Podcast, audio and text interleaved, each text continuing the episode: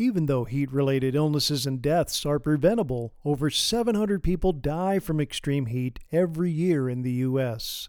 Those at the highest risk include people age 65 and older, children younger than two, and people with chronic diseases or mental illness.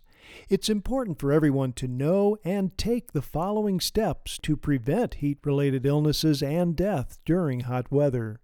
Stay in an air conditioned indoor location as much as you can. Drink plenty of fluids even if you don't feel thirsty. Schedule outdoor activities carefully. Wear loose, lightweight, light colored clothing and sunscreen. Pace yourself. Take cool showers or baths to cool down. Check on a friend or neighbor and have someone do the same for you.